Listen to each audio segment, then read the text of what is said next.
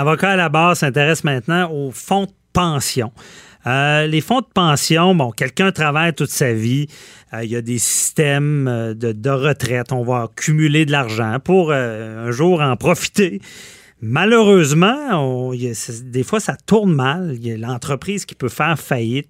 et on s'intéresse à un cas de, des, syndiqués, des retraités de la White Birch à Québec qui a, euh, avec son avocat, Maître euh, Morancy, euh, Jocelyn Morancy, qui, s'est tourné ben, suite ben, à des demandes ben, à la Cour supérieure, après ça en Cour d'appel.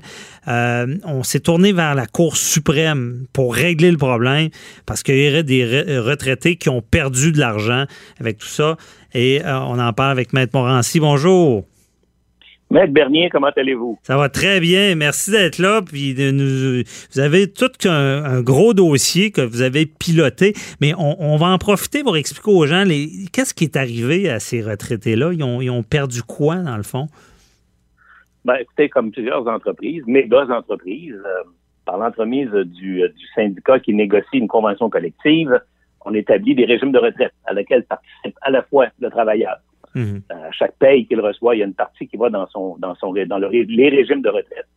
Et l'employeur, à, à, quantité variable, parfois égale, parfois en moins, parfois en plus, contribue également. Alors, euh, quand l'entreprise commence à moins bien aller, ben, l'employé reçoit toujours sa paye et contribue toujours. Mais l'employeur qui a moins de revenus puis qui, qui serre la ceinture, euh, il va des fois euh, oublier de contribuer volontairement parce mhm. qu'il n'y a pas les moyens qui fait que les régimes deviennent déficitaires. Donc, il, prend l'argent, ça paye, puis il ne le met pas dans le fond. Il s'en sert à payer d'autres mondes. non, non, non?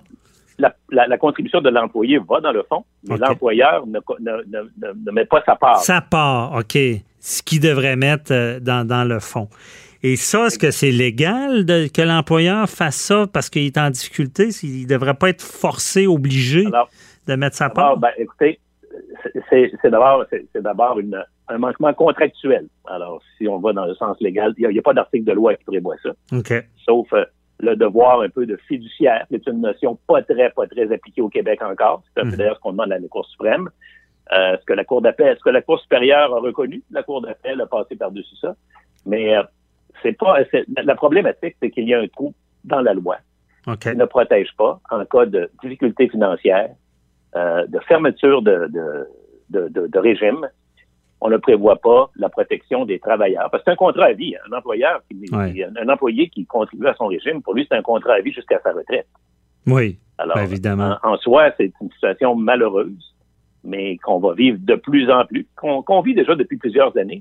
Le, premier, ça a été Sears, avec les magasins Sears, ça a été un des premiers qui, a, frappé fort compte tenu du nombre d'employés qui étaient volumineux. Mhm. Mais ça se. Capital Média, récemment, hein, récemment, Capital Média. Euh, et nous entre les deux. OK. Donc, tous ces retraités-là, euh, on va parler du comment ça fonctionne quand, quand, il y a une faillite. Mais avant ça, euh, Mme Morancy, parlons de l'humain, parce que vous côtoyez ces retraités-là.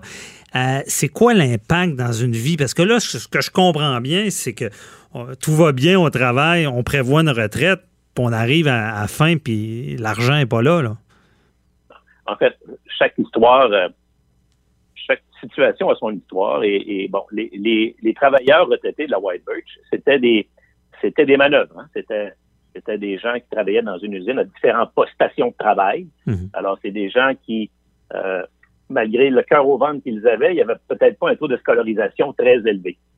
Euh, moi-même, je viens de Limoilou. Je viens de, je viens de ce qu'on appelle Anglopole à trois coins de rue. Et mes, mes, mes, amis de primaire et de secondaire qui ont commencé à travailler l'été sont restés là après parce que d'abord, il y avait des très bonnes payes, mais c'est des gens qui sont donc restés pendant toute leur vie, des travailleurs extrêmement acharnés, extrêmement performants, mais manuels, si bien que lorsqu'ils ont pris leur retraite, ben, ils se sont créés des habitudes de vie à chacun. Euh, un petit chalet, une roulotte, euh, un petit camp de pêche. Mhm. Euh, avec certains, faisaient des, des, petits travaux pour, pour, arrondir les fins de mois. Mais lorsqu'il est arrivé la coupure de 40 de leur... De leur 40 Oui, pendant trois ans de temps, aller jusqu'à ce que la, la, faillite se règle où on a récupéré 10% à peu près. Donc, Ça varie entre, entre 34 et 29 maintenant de réduction, mais pendant un bout de temps, c'était 42 Pendant trois ans de temps, là, 40 mm-hmm. de, leur, de leur retraite a été réduit. Alors, on se comprend là, que c'est pas des retraites de, de 80 000 par année. Là. Ouais. Alors, euh, bon, ça, a un impact majeur dans leur vie. Puis désolé, Maître Moraz, je veux pas faire de mauvais comparables, mais quand je pense à ça, je pense à l'histoire de Vincent Lacroix, dont euh, les tribunaux ont dit que c'est euh, il y a des crimes physiques de, de, commettre un crime contre la personne, mais de, retirer de l'argent des gens qui ont investi pour leur retraite, c'est, on disait que c'est violent. C'est violent dans ben, une vie de quelqu'un. C'est là, c'est là qu'est notre histoire. C'est que le, un retraité n'a plus de droit de vote face mhm. au syndicat qui le représentait.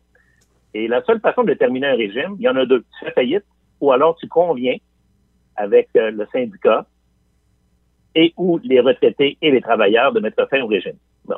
Alors, la White Birch n'a pas fait faillite, elle a été rachetée. Le, père a vendu au fils. Mhm.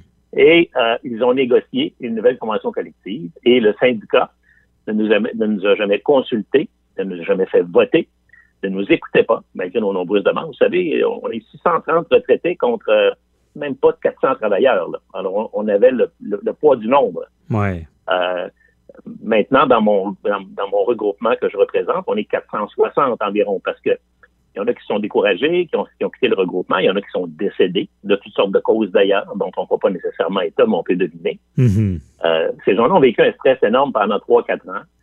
Certains sont retournés au travail. Certains ont vendu leur chalet, ils ont vendu leur petite roulotte qu'ils avaient ici à gauche et à droite.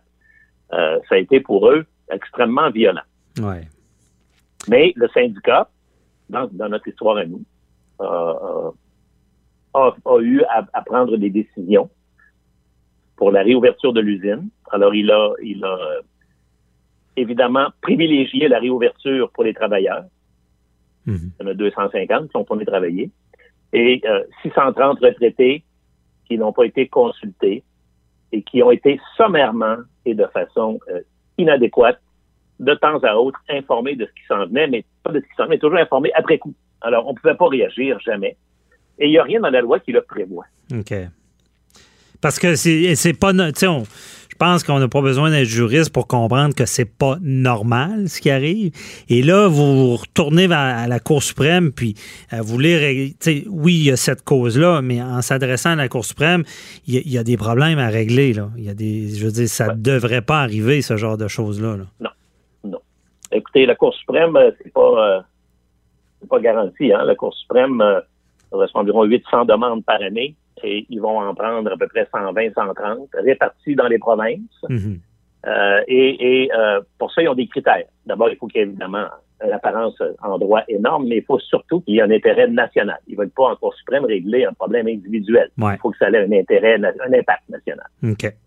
Euh, alors, évidemment, la cause des retraités, c'est un, c'est mondial. Deux, c'est assurément canadien, donc national. Et on a déposé une demande de permission à la Cour suprême d'être entendu et euh, on a reçu des appuis extraordinaires de tous les plus grands regroupements euh, de retraités au Canada. OK. Euh, et, plusieurs politiciens également qui sont, qui, sont intéressés à ce que la Cour suprême se prononce sur les enjeux de notre dossier. Mm-hmm. Oui, je comprends. C'est important. Et là, en bon québécois, je vais vous poser une question, M. Morancy. C'est quoi le problème? C'est où? Ça, où on a failli? Qu'est-ce qu'on doit modifier? Ben, écoutez, s'il y avait une, loi, une loi formelle, une, loi qui viserait directement à la protection, ce serait déjà un bon remède. Elle n'est pas là. La protection de, la protection des, régimes de retraite lorsqu'une entreprise ferme. Hein? Bon, il faudrait qu'on institue des, devoirs, des obligations, une surveillance d'ailleurs. Hein, l'employeur, il faudrait qu'il soit surveillé pour hmm. s'assurer qu'il mette sa contribution également pour pas qu'on ait des déficits énormes. Mm-hmm. Euh, bon. Mais quand on n'a pas de loi, ben, on a des principes de droit qu'on essaie d'aller chercher. C'est ce que nous faisons avec le syndicat. Vous savez, le juge de première instance, en Cour supérieure, a reconnu que le syndicat avait commis des fautes graves, des fautes lourdes. Ce sont là des termes en droit civil qui sont extrêmement violents. Et euh, la Cour d'appel a malheureusement eu une vision un peu plus théorique et un peu moins euh, euh, moderne. Parce que je, je comprends bien, en Cour supérieure, ils vous ont donné raison, mais la Cour d'appel vous a renversé ou? La, cour, la Cour supérieure nous a donné raison, mhm. sur la responsabilité, OK. mais n'a pas reconnu qu'il y avait un lien de droit, qu'il y avait entre qu'il y avait pardon euh, entre le dommage et et, le, et la faute, Mhm. qu'il n'y avait pas un lien entre les deux. Que euh, également on prétend être être faux et qu'on a démontré à la Cour d'appel. Mais la Cour d'appel s'est pas vraiment attardée au lien de causalité qu'on appelle. OK. Ils sont revenus en arrière, ils ont regardé les faits et ils ont un petit peu euh, défait euh, ce que le juge de première instance avait pourtant bien analysé après un mois de procès. Là. Mhm. Euh, alors, on demande à la Cour suprême de, de, nous, de nous diriger, de nous éclairer et, et d'amener euh, à, ces valeureux retraités-là une, une- une décision finale. On pouvait pas, euh, on pouvait pas ne pas avoir franchi toutes ces étapes-là Mhm. et, et- et ne pas essayer euh, de demander au plus haut tribunal du pays de se prononcer. Ben, effectivement, puis on comprend bien que ça aidera même peut-être d'autres personnes. Peut-être que le politique vous entendra aussi, puis ils changeront les lois en cette manière, parce que, bon, on le répète, c'est assez violent euh, de- d'apprendre des années plus tard là, que euh, notre retraite est, en- est handicapée de cette manière-là. Merci beaucoup, euh, Maître Jocelyn Morancy du cabinet légaliste, de nous avoir éclairé dans ce dossier-là. Oui, on vous reparlera quand on aura la décision Oui, suprême de nous entendre ou non. Parfait, bon, on suit ça attentivement. Merci, bonne Merci. journée. Bye bye. Merci, au revoir.